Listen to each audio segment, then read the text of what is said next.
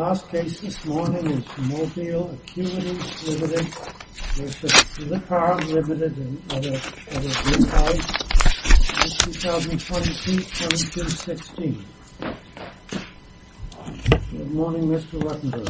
Good morning, Your Honor. May I proceed? Please proceed. May it please the Court, my name is Guy Ruttenberg for the Appellate Mobile Acuity. I'm from the law firm of Ruttenberg IP Law. I think this case presents an opportunity to look at what allegations of inventiveness must be considered, particularly in the context of a Rule 12b6 motion on the pleadings for a 101 motion. But don't the claims simply recite passing information back and forth? I don't think so. Which is an abstraction. I don't think so, Your Honor. I think claims do more than that. And I think you have to look at the specification, and I think you have to look at the uh, allegations in the complaint to understand that. The district court in this case construed the claims, or not construed the claims, characterized the claims as abstract because the district court found, and the appellee argues, that the claims are directed to the abstract idea of, quote, leaving information at a location or object for one's future reference. That cannot be correct. The reason we know that cannot be correct is because there's an entire disclosure that explains how this invention is different from the prior art. And what the district court is saying here would capture the prior art that this is distinguishing. What the specification discloses and the claims then recite is something that says, okay, in the prior art, what we had is we had the ability to leave information so that it could be used in the future. But we had to, what we had to do in the prior art is we had to use a visual cue. We all remember there were barcodes. If you wanted to associate information, you had a barcode. And so if there was an object that you wanted to associate through imagery, you'd have to go in advance, mark that with a barcode, and then you would match things up with a barcode or some other type of visual cue that was unsightly, that was expensive. Sometimes it required licensing of technology. What this patent does, and what's explained in the specification, what's alleged in some detail, what these inventors did is they realized that they could match images that are uploaded by users by using the object itself as the trigger. We don't need to use a barcode. We don't need to license the technology for that kind of coding. What we can do is by looking at, if you look at Claim 9, for example, the 618 patent, they use the term corresponding. And the specification explains that this concept of correspondence is based upon looking at images from different perspectives and figuring out how to match those up. Claim 11 then goes into more detail and talks about using interest points. Interest points are then explained in the specification as being very specific ways of pulling information from the pixels so that you can then compare them from different perspectives. You never expressly asked the district court to construe, for purposes of 101, corresponding or interest points, never said, here is what construction we need, and never argued what difference it would make and how it would make the claims now have an inventive concept. The closest you come is in your proposed Third Amendment complaint, but you don't even do all of what I just suggested at that point. So how does all of what you just said about the specification even become relevant to our 101 analysis? Well, I think what we said in the complaint to begin with is what the inventive concept is. What we said is that the way you accomplish the invention, the entire point of this invention, was to get rid of the to get rid of the barcodes, to get rid of those visual cues. That's in our Second amended complaint, which is the operative one. Is it in Claim 9?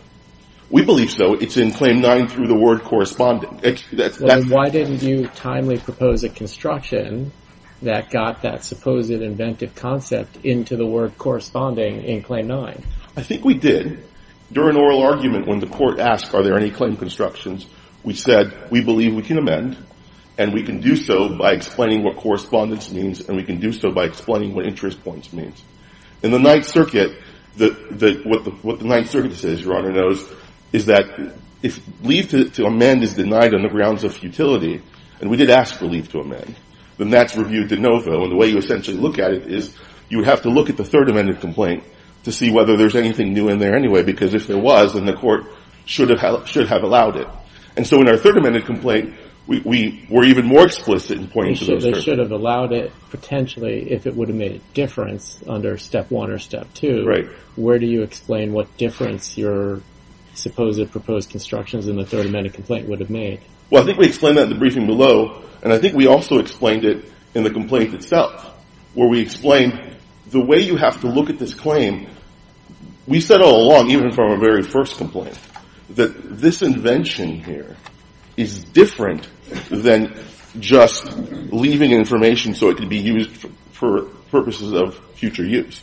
From the very first complaint, what we said is this invention is about getting away from visual cues.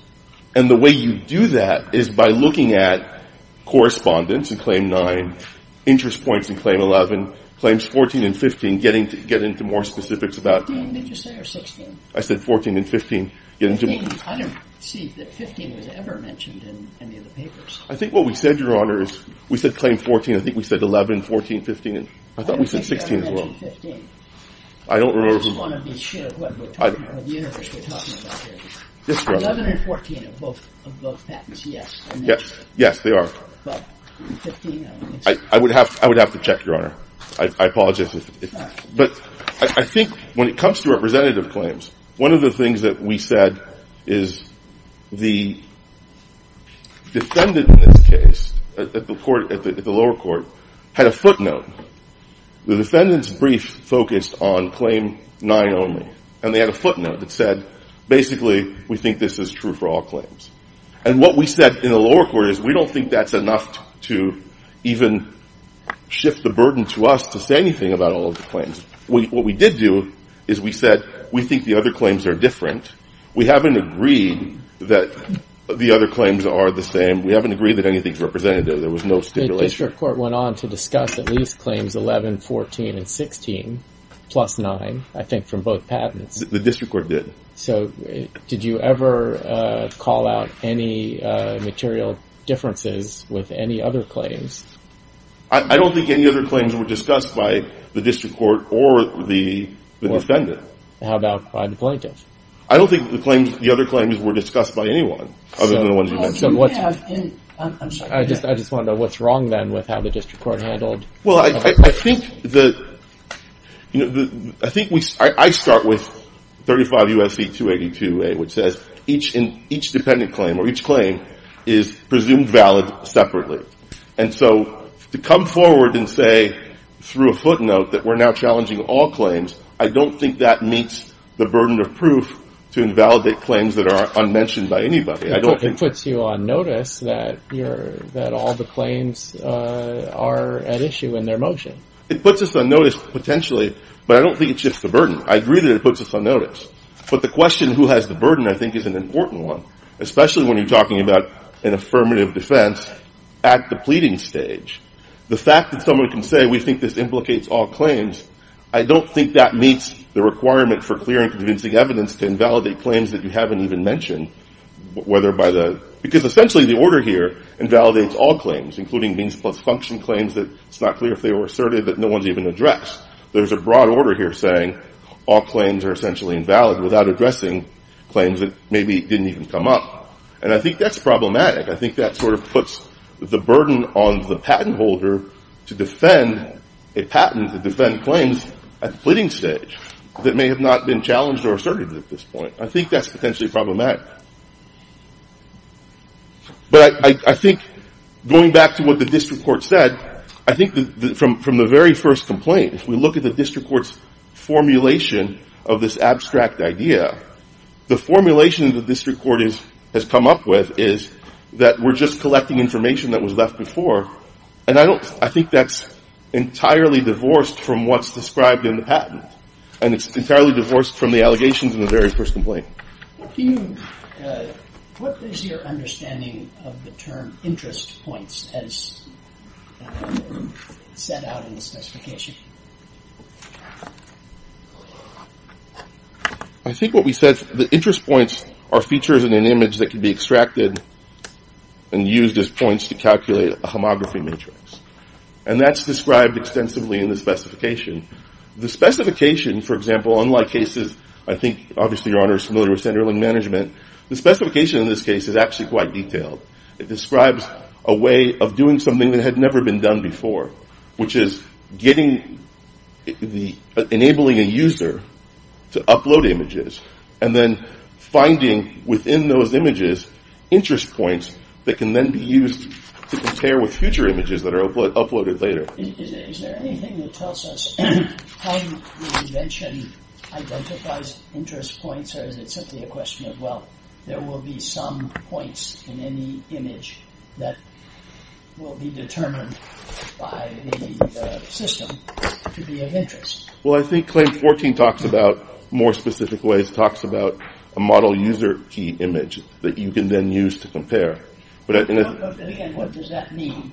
well, I think the I, specific. I looked at, references to model user key image, and I didn't see any specificity, even in the specification, with respect to what that is. I think what that, as I understood, understood the specification, is I think you use interest points that you pull out of the specific, out of the images.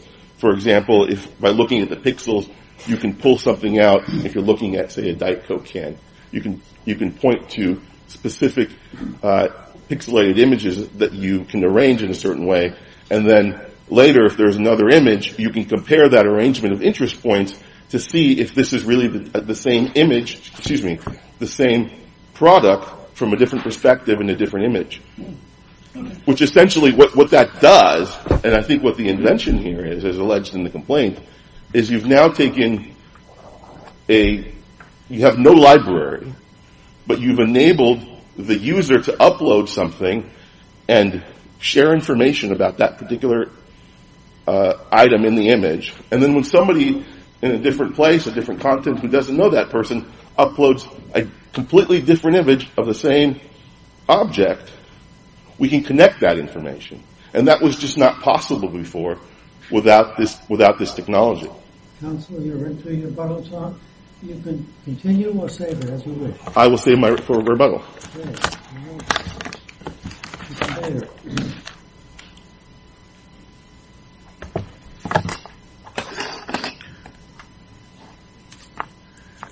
Good morning, Your Honors. Uh, may it please the Court, Martin Bader for appellees. Um, I would like to start by focusing on the specific language of Independent Claim 9 of the 618 patent, because what we've heard today is a lot about things that are not in that claim. And when you look at the claim, it's extremely simple. It's perform, performed on a conventional server. It involves only three steps, which are all directed to very conventional computer activities that this court has regularly found to be invalid under Alice.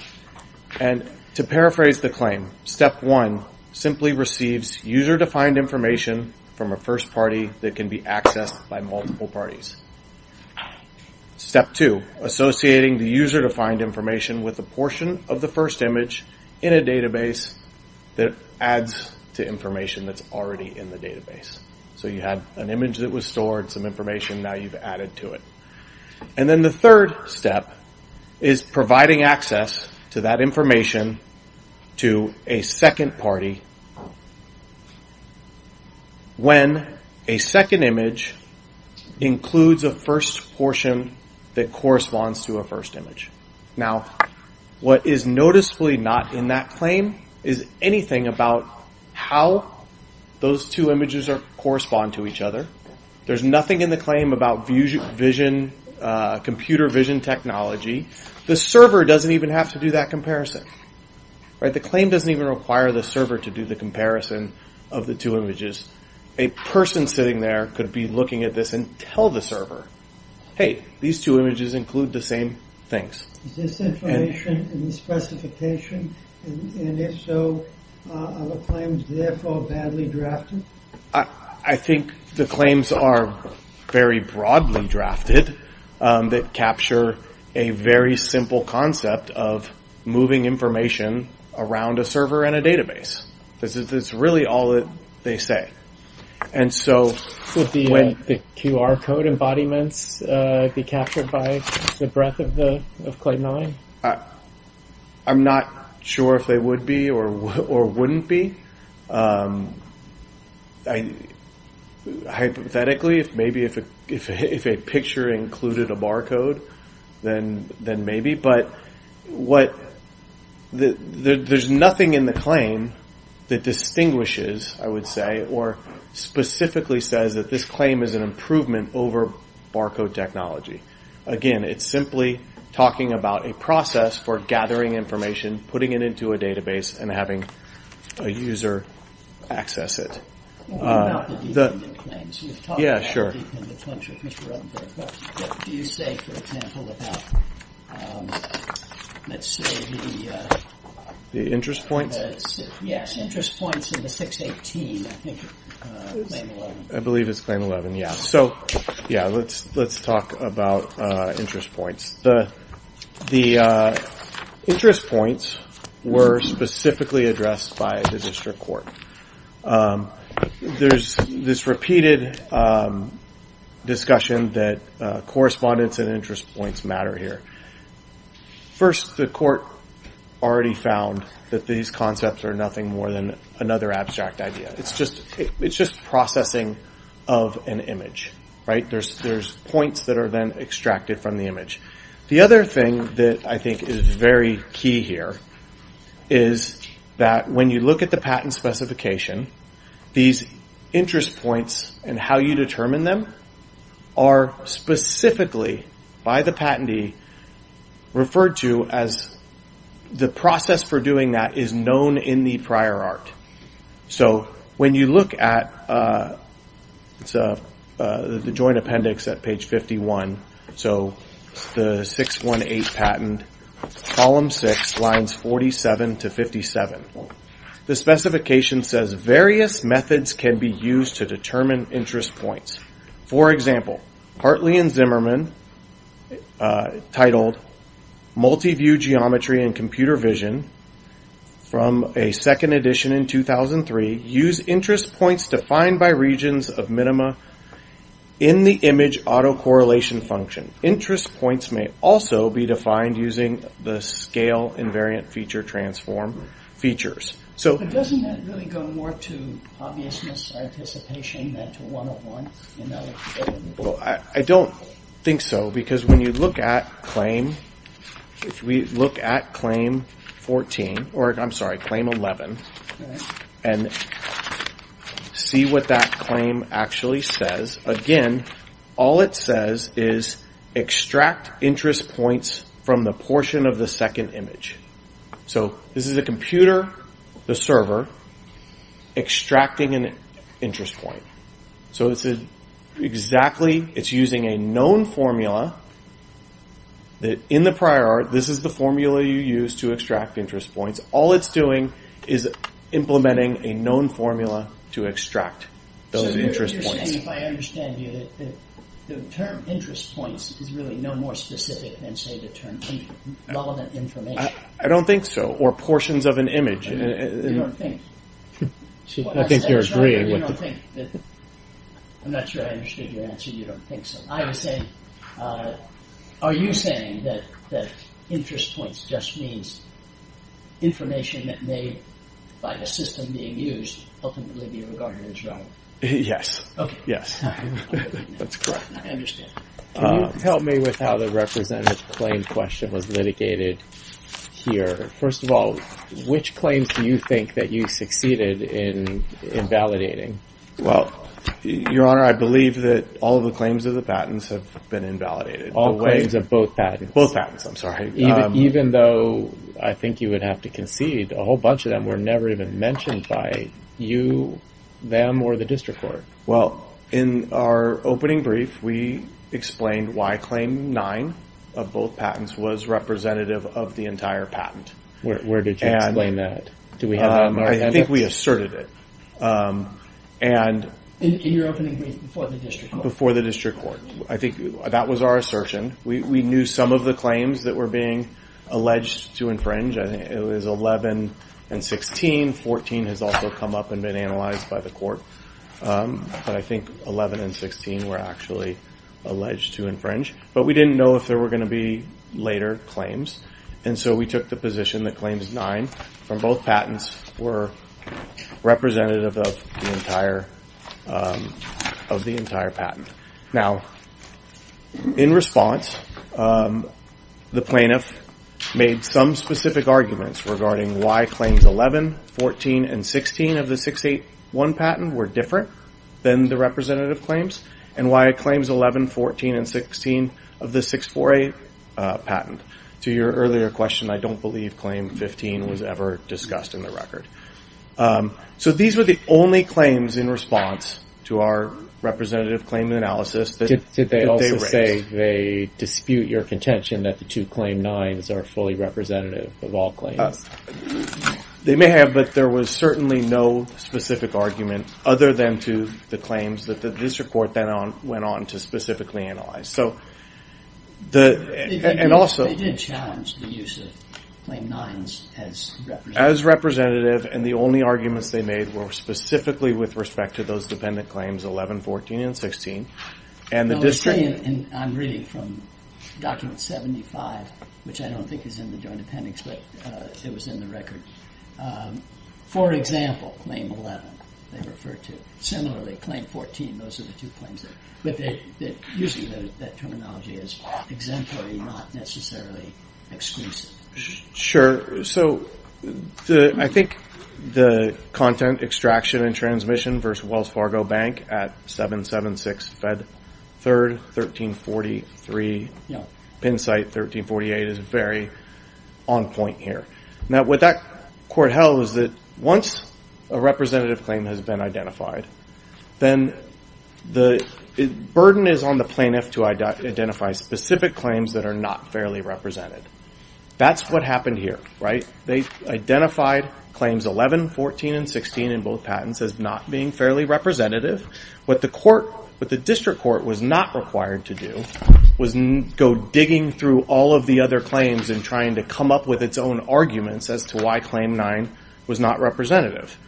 And ultimately, what I I mean the court says it used representative claims, but in reality, the court specifically analyzed not only the independent claims, but also didn't just say claims 11, 14, and 16 are representative and there's nothing else that matters there.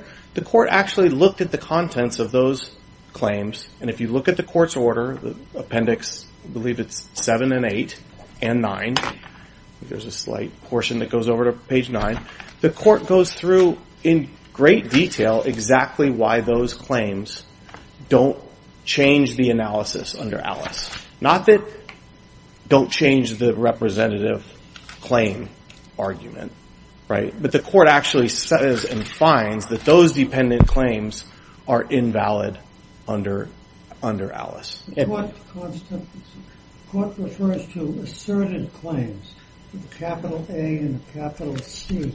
And then earlier, appendix 5, plaintiff alleges that these therefore must be the asserted claims, defendants infringe at least claims 9, etc., and then of the other patents. Are there other unasserted claims that aren't being adjudicated? We the as far as the case had gotten, there were not infringement allegations that went beyond those claims. So could they have alleged infringement of more? Sure. Um, either in a complaint or otherwise, but at that point, there were not specific infringement allegations beyond those claims. And since the invalidity is decreed with respect to the asserted claims, do the others survive?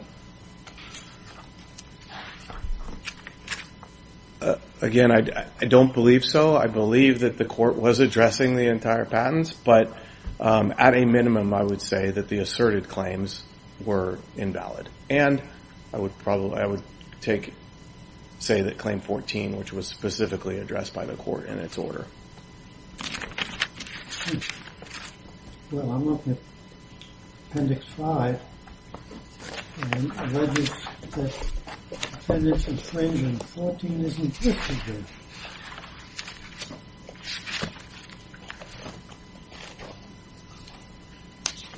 Yes, Your Honor. So I, believe, it, I would say at a minimum that the, the claims that were asserted in both patents against my client are invalid. Unless there are any other questions, um, I would ask that the court affirm the district court's ruling. Thank you, Mr. Ruttenberg? Yes. Just a, few points in response. I think, first of all, the, fact that I think it's difficult for all of us to understand which claims are invalidated and which ones aren't, I think goes to the fact that, the way that the representative issue was raised here is not clear. I went back and tried to find it in the brief, and I think the point was in, in appendix page 275 in the footnote, where the moving party at the, at the time said that the exact same narrative applies with respect to the subject matter of claims 11 and 16 of the two patents, and then it goes on to say that the subject matter of those two claims was found to be obvious in a, in a different patent, which I don't think is relevant here. So I, I don't think I'm sorry, you're reading from 275? 271. 271. Yes. Do you think anything here with respect to representative claims was done differently than what we said in content extraction was okay? I, do because I think what needed to be done there was to somebody come back and say that they were. Um, I think two things. I think number one, uh, I think the plaintiff on that point didn't come back and say that there are other claims here that we need to look at, and this is not exhaustive. I don't think that happened in content extraction, as I recall. But you came back and said, admittedly, you said, for example, but you only discussed three or maybe six because it was three claims in each uh, two patents. What is it the district court supposed to do uh, if you're not going to go to the trouble of pointing out the supposedly material patentable differences? Well, I think there's I think there's another thing at work here, which is this is a motion to dismiss, and I think in the Ninth Circuit in particular, the Ninth Circuit has said when it comes to the motion to dismiss phase for an affirmative defense, I don't have to say anything as the as the plaintiff. The the motion to dismiss should only be granted if there's nothing I could say to overcome it. This isn't a summary judgment motion. Right, but that, but so the district court here, I think you'd have to acknowledge the patent can be looked at in connection with evaluating an affirmative defense on a motion to dismiss, right? I, I agree with that, but I think in the Ninth Circuit, the Ninth Circuit has been actually very strict about this issue. And the Ninth Circuit law, I think regional circuit law applies in evaluating the procedure for a motion to dismiss. And the Ninth Circuit has said when it comes to a motion to dismiss, you really have to preclude the possibility that a claim survives in order to dismiss. And I don't see why that would that standard wouldn't apply to a one-on-one I'm not clear. Uh, why do you think that standard wasn't applied and satisfied here? The, the district court reviewed your patent, reviewed your allegations, and said there's nothing inventive in any of the claims anybody's talked about. Well, because I don't think it's my obligation to talk. For example, Claim 21 is a means plus function claim. No one talked about that. I didn't talk about it. The other side didn't talk about it. I don't think the district court can invalidate a claim they haven't talked about. The, the last thing I was going to say is that even in talking about claim construction, I think part of the argument that, that, the appellee made below and is making here is we're not sure what the claim construction is. There was an implied claim construction that the claims would cover even what a human being does. I think the appellee wasn't sure whether, the claim would cover the, QR code. We think it wouldn't. But inherent in that discussion is a claim construction. And lastly, on the conventional, this, idea that you have to look at whether this conventional, that's a, I agree, that's a prior art invalidity issue, and it's not part of a step one analysis as to whether the claims are abstract. Thank you, Your Thank Honor. you, counsel, both counsel, case is submitted. That concludes today's argument.